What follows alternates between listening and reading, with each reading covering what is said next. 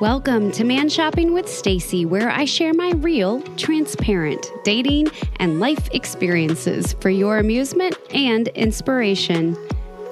You're listening to episode 59 Deciding to Come Clean. In this episode, I'm going to talk about navigating difficult conversations in our dating lives. Specifically, how and when should we spill it? When should we come clean about maybe marital infidelity or indiscretions, financial hardships, illnesses? Maybe we have difficult relationships with our kids or exes, or we've had a criminal past or had addiction problems. I certainly don't claim to be any sort of dating expert, but I gotta tell you, I sure have talked to a lot of singles and gathered some pretty good advice and stories to share with you on this topic today. I think it's an important one, and I think it's a topic that a lot of us struggle with when we are uh, confiding in in people that we are beginning relationship with. So, I'm going to start with I think one of the most common difficult topics of conversation when dating, especially after divorce, and that is our finances. If you find yourself struggling financially after divorce, you are not alone. I'm going to read just a little bit of a Forbes.com article that just came out on October 20th, 2022. The title is The Financial Impact of Divorce. It says the average cost of a wedding in the United States was $28,000 in 2021, according to The Knot. Even with the cost of this initial celebration, a happy, long lasting marriage can be one of the best ways to build and maintain wealth. Costs are shared between two individuals, and dual incomes can increase standards of living and allow for greater investment opportunities. Yet, almost half of all marriages in the United States end in divorce, erasing those cost benefits and often causing deep rooted stress for all family members, both emotionally and financially. The average cost of a divorce is 15,000 per person and can increase to $100,000 for a more complicated situation such as a custody dispute. In a study of economic data from 2004 to 2014, women over 50 who divorced faced a 45% drop in their standard of living, while a man's standard of living dropped by 21%. Simply put, we singles are at a bit of a disadvantage. Our finances are typically one of the very biggest stressors um, that we face initially after divorce and potentially for years to come as we adjust to a new standard of living, as pointed out by that article, as we potentially pay off debt, um, alimony, child support, and just simply dividing property and having to go out and buy things to sustain your household uh, that you used to share. It's freaking expensive. So, Lainey and I have been on our own for over three years now. And occasionally uh, we'll come up with items around the house, like something common. I'm talking like a deck of cards, a pair of kitchen scissors, or something like, oh, you know, we, we used to have a ping pong table or whatever. And Lainey will make a joke and she'll be like, yeah, we lost it in the divorce. like, we can laugh about it because you guys, we left a really big house with a lot of stuff in it and moved kind of under duress into um, a small apartment, and we just simply did not have room to move anything. And um, I was being followed around the house and harassed as I packed. And so we just, we left hurriedly and without a lot of stuff that I should have been more cautious about um, taking, you know, my fair share. But I mean, we can laugh about it now. So it's not, it's not horribly damaging. But, but boy, was I not laughing about some of the financial um, things that happened in my pretty simple and and pretty cheap divorce after eight years since we didn't share children um, or anything together. But you guys, I am very, very well aware that. Um, financial implications of divorce are huge. And again, on our minds a lot, and something that we um, talk about, you know, sometimes pretty openly to get off of our chest. Sometimes I was talking to a girlfriend recently, and she's like, I'm working four jobs. I'm like, what? She's like, well, I mean, I have a hard time saying no to people. So she has like her main um, business main job and then she does a lot of side gigs sometimes just simply out of um, helping others right? But she's like i work my ass off. I'm cautious but she's like i have debt. And so she was telling me about how she was telling this guy um, or feels as though she should tell the guy that she's dating about her financial situation and I was like, oh, no, no, no, no, huh? and she's like, what? And I'm like, you do not have to tell him your private financial information. You don't owe anybody that. Like that's your your private life. That that does not need to be discussed on dates. And my advice to her that night, eh, I don't even know that she was asking for it, but what I told her cuz I couldn't help myself, I was like, you know, in my opinion, again, for what it's worth, I'm like, I think that needs to be reserved for a relationship. Like if you if if you have gotten far enough in you know into a dating relationship where you're discussing um moving in together, sharing finances, getting engaged or you think that you know you're you're getting very serious and things are moving that way, okay that might be the time to like fess up. So I have this much on credit card A, I owe this much on student loans, I, you know, whatever it is. I think that's the appropriate time. Definitely not during like courtship and dating, in my opinion, should any of that come to light. I have been on first dates where men have spilled financial information to me. Um, in a negative light as in, you know, this is the amount of child support that I owe. This is the amount that I have to pay, you know, wife number one for alimony. This is what I owe for wife number two. Oh my God, she took the house. So now, you know, this is the debt that I've accumulated. And uh yeah that just that's not a fun date first of all. Um second of all like i don't need or want to know those things for a couple of different reasons. One i'm not going to reciprocate and tell you my financial shit. I'm just not. Like that's private. That's for me. Um for me to know and you'd find out right? Um kidding. But it's just it's just not necessary. Tell your friends tell your family if you want to to get you know to get advice or just to be able to breathe breathe and and decompress and complain or whatever. I totally think that a big element is like when we're bitter and pissed off about finances, which a lot of us are or have been um, soon after a divorce or maybe years later. Um, it it's hard to it's hard to get over it. And so it, it helps and feels good to bitch about it or to complain about it out loud. I get that, but a date is not the appropriate time to do that. Um, also, my sweet, hardworking friend feels guilty over a small amount of debt that would probably, you know, it's not going to scare anybody off. And I, I got to say, most of the people that she dates are probably going to be in a similar boat.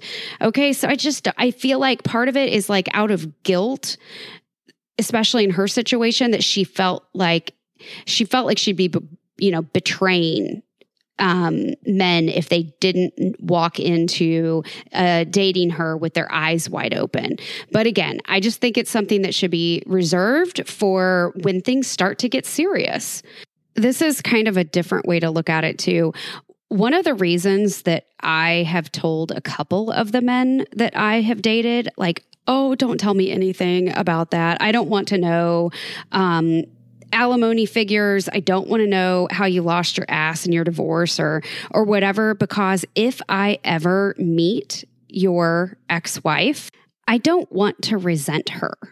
And if I were to move forward into, um, you know, living with someone that I've had these discussions with, or God forbid, get married one day, I don't want to compare our household finances to how you used to live with your first wife or your last wife or whatever or or just have those figures in my head because I think it could skew a relationship negatively in a lot of different and damaging ways.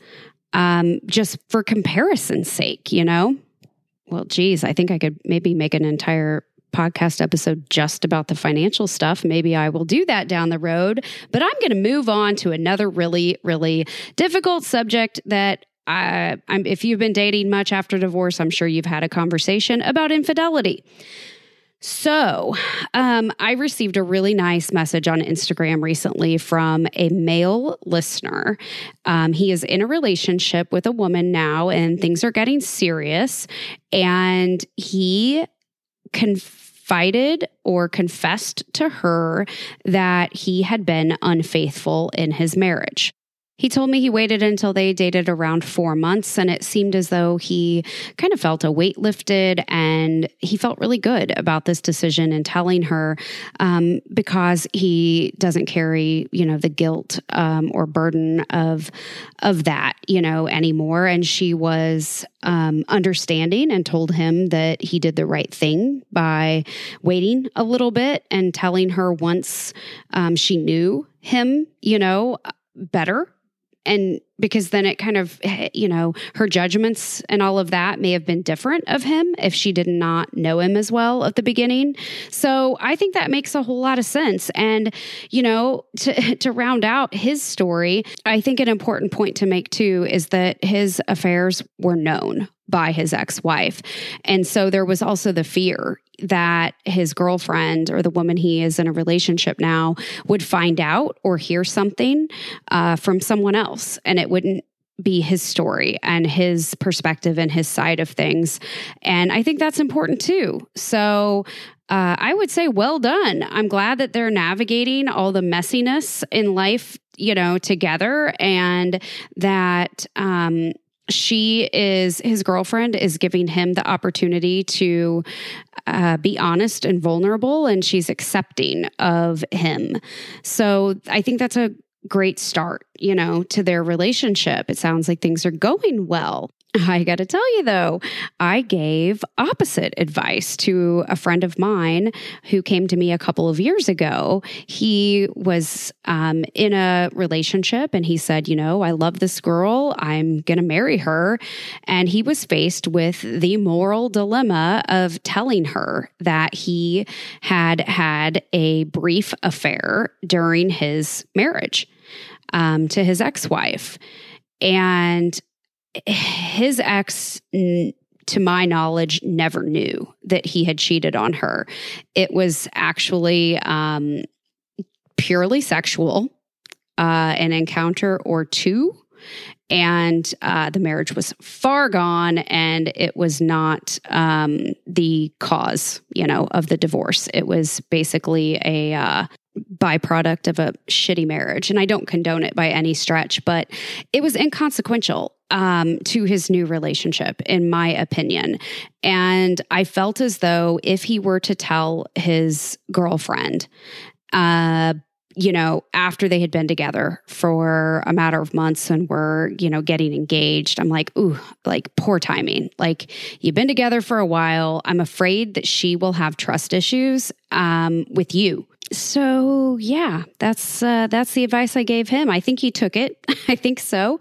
Uh, anyway, you know, the infidelity thing is uh, just as common as uh, financial troubles after after divorce. I think, and I think that my advice on this issue is to keep an open mind. I believe that affairs, for the most part, are very horrible, again, byproducts of unhealthy or unhappy marriages. I don't believe once a cheater, always a cheater. Mm, no, I don't. And I've been cheated on. Um, I just, I just uh, don't think that for the most part, you can take an individual and say, because they did this in one relationship, that they're highly likely to do it again. Maybe that's my naivety coming out. I don't know. Um, but again, I think it's kind of circumstantial as to whether you should share that with someone else or not. Because let me tell you, people are real quick to tell those of us dating them that they were cheated on it's such a common thing. Oh yeah, I mean, she she was dating her yoga instructor. She was dating the guy from the country club. She was sleeping with her boss, blah blah blah. Well, my guess is that's probably not the reason the marriage ended. My guess is, you know, she was sleeping with her boss because y'all had a whole bunch of other problems at home. Um, but again, uh, every situation and circumstance is different. I just think that that is privileged and private information too, and should be discussed sparingly. And also, like knowing all of the nitty gritty, dirty details of anyone cheating within a marriage, I think is risky if you continue to date. Um, again, you know, harboring bad feelings about someone's ex is never a good way to start off uh you know being around them or being part of their lives because if they share children together, you know, hopefully you don't harbor a whole bunch of horrible feelings toward them before you even meet them. And I think it's, I think it's risky to share some of those stories um, in great detail again, or like prematurely, or you know, when it's unnecessary.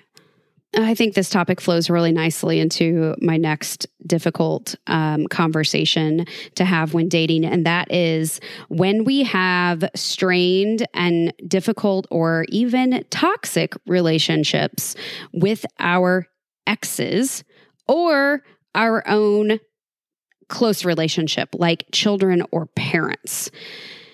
Those are big red flags for most people dating. Now, with in saying that, I think again, we should be reserving judgment, hearing people out, getting to know them and their heart before, you know, completely, you know, dismissing them and never going on a second or third or fourth date with them. But a first date is not the is not the platform to talk about you know how much you hate your ex-wife or your ex-husband or how hellacious your life has been um, throughout your separation or divorce. Or you know i've i've met a lot of people who work for or alongside their parents or brother, sister, fam- close family member.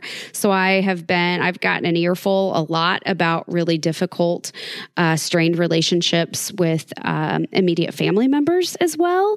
So for me, uh, one of my deal breakers is if the man I am dating has a toxic relationship with their ex, meaning that they do not co parent together well, that they are in active arguments about, you know, finances, schedules, and the raising of their children. If that's where they're at, I do not want to have anything to do with that situation. I'm going to go out on a limb and say I'm probably not alone in this. Uh, I think there are a lot of us who have uh, dated a bit that listen for cues and signs and are watching for flags in this area. So, my advice to those of you who are in like the throes of a messy separation or divorce and you are still uh, actively negotiating, figuring out life as a single person, my advice would be to talk to a therapist, your family members, your close friends about that stuff, but not your date. I mean, in my opinion, if your life is messy and complicated and, you know, in a lot of turmoil, dating should be just for fun at that point. It should just be an escape for fun, to meet people, to get yourself out there, maybe a distraction.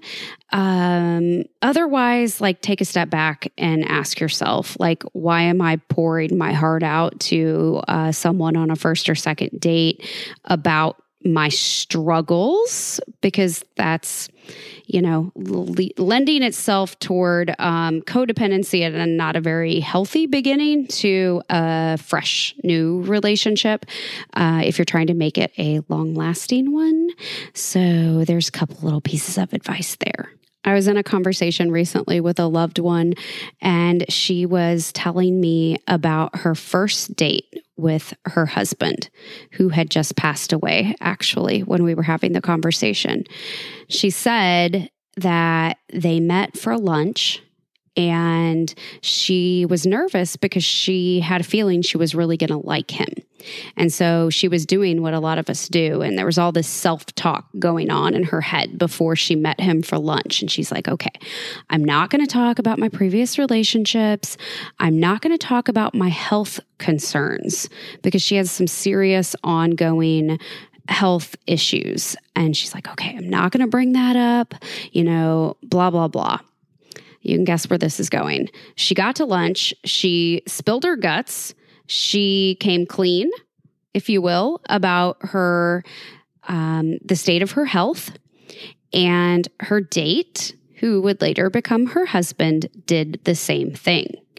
So they both had some significant health concerns. Now, to be fair, my loved one was probably over 60 when they met. Okay. So slightly different, maybe, maybe not for some of us more in our 30s, 40s, or 50s. But health concerns, illnesses, when is the right time to talk about that? I mean, some things you just can't hide, right? But other lingering issues, especially if they're, you know, critical or could be terminal, how, uh, how do we broach that subject? I mean, we're still deserving of love. We're still deserving of care and support and friendship and a good time, all of that. So I don't know. Her story I felt was very heartwarming because they fell for each other for who one another was. Like the health concerns and issues were a big part of their marriage. Um, and I still think it was a beautiful love story in that I don't think either one of them would have changed a thing, you know. They they met later in life, they fell head over heels for one another, they accepted one another for who they were when they met and they very much so remained true to their wedding vows of in sickness and in health, for sure. They both had an opportunity to care for one another. And at the end, it was um, my loved one who was more of a caregiver for her husband.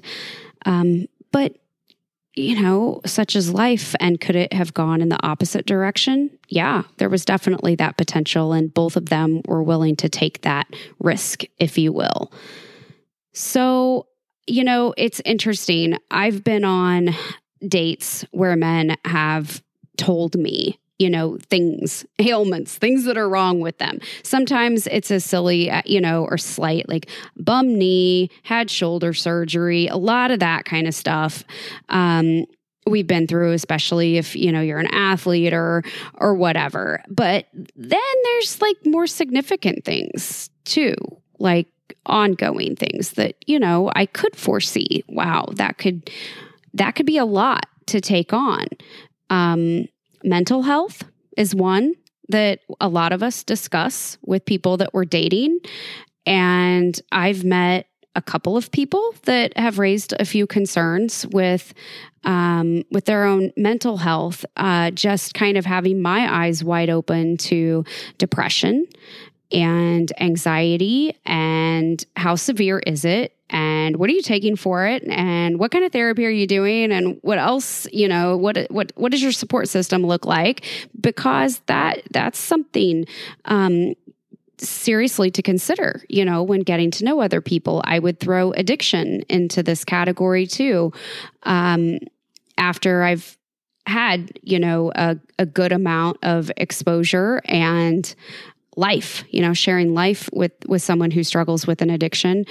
Uh, I, I, would hope that that would be exposed. Um, in my case, it was a big fat secret uh, and not discussed, but actually concealed. So I may tend to be a little hyper vigilant in this arena. But all this affects all of us. We all have bodies, we all have minds, we all have souls, and um, with that, our humanity just brings afflictions, right? So I think it's only fair to present an honest, clear picture of, you know, the state of our health at some point, but I think it's completely completely individualized um, for each and every one of us and each and every you know dating or relationship situation that we're in. Just i guess honesty is the best policy is what i would say about that I hope that this podcast has been helpful for you all as you are navigating difficult conversations with the people that you are dating, especially after divorce. Deciding to come clean. You know, I don't think it is ever easy, but in a lot of instances, it's probably the right thing to do. Thanks so much for listening to episode 59 Deciding to Come Clean. I really appreciate you listening to the podcast and for sharing it with others. That's how podcasts grow.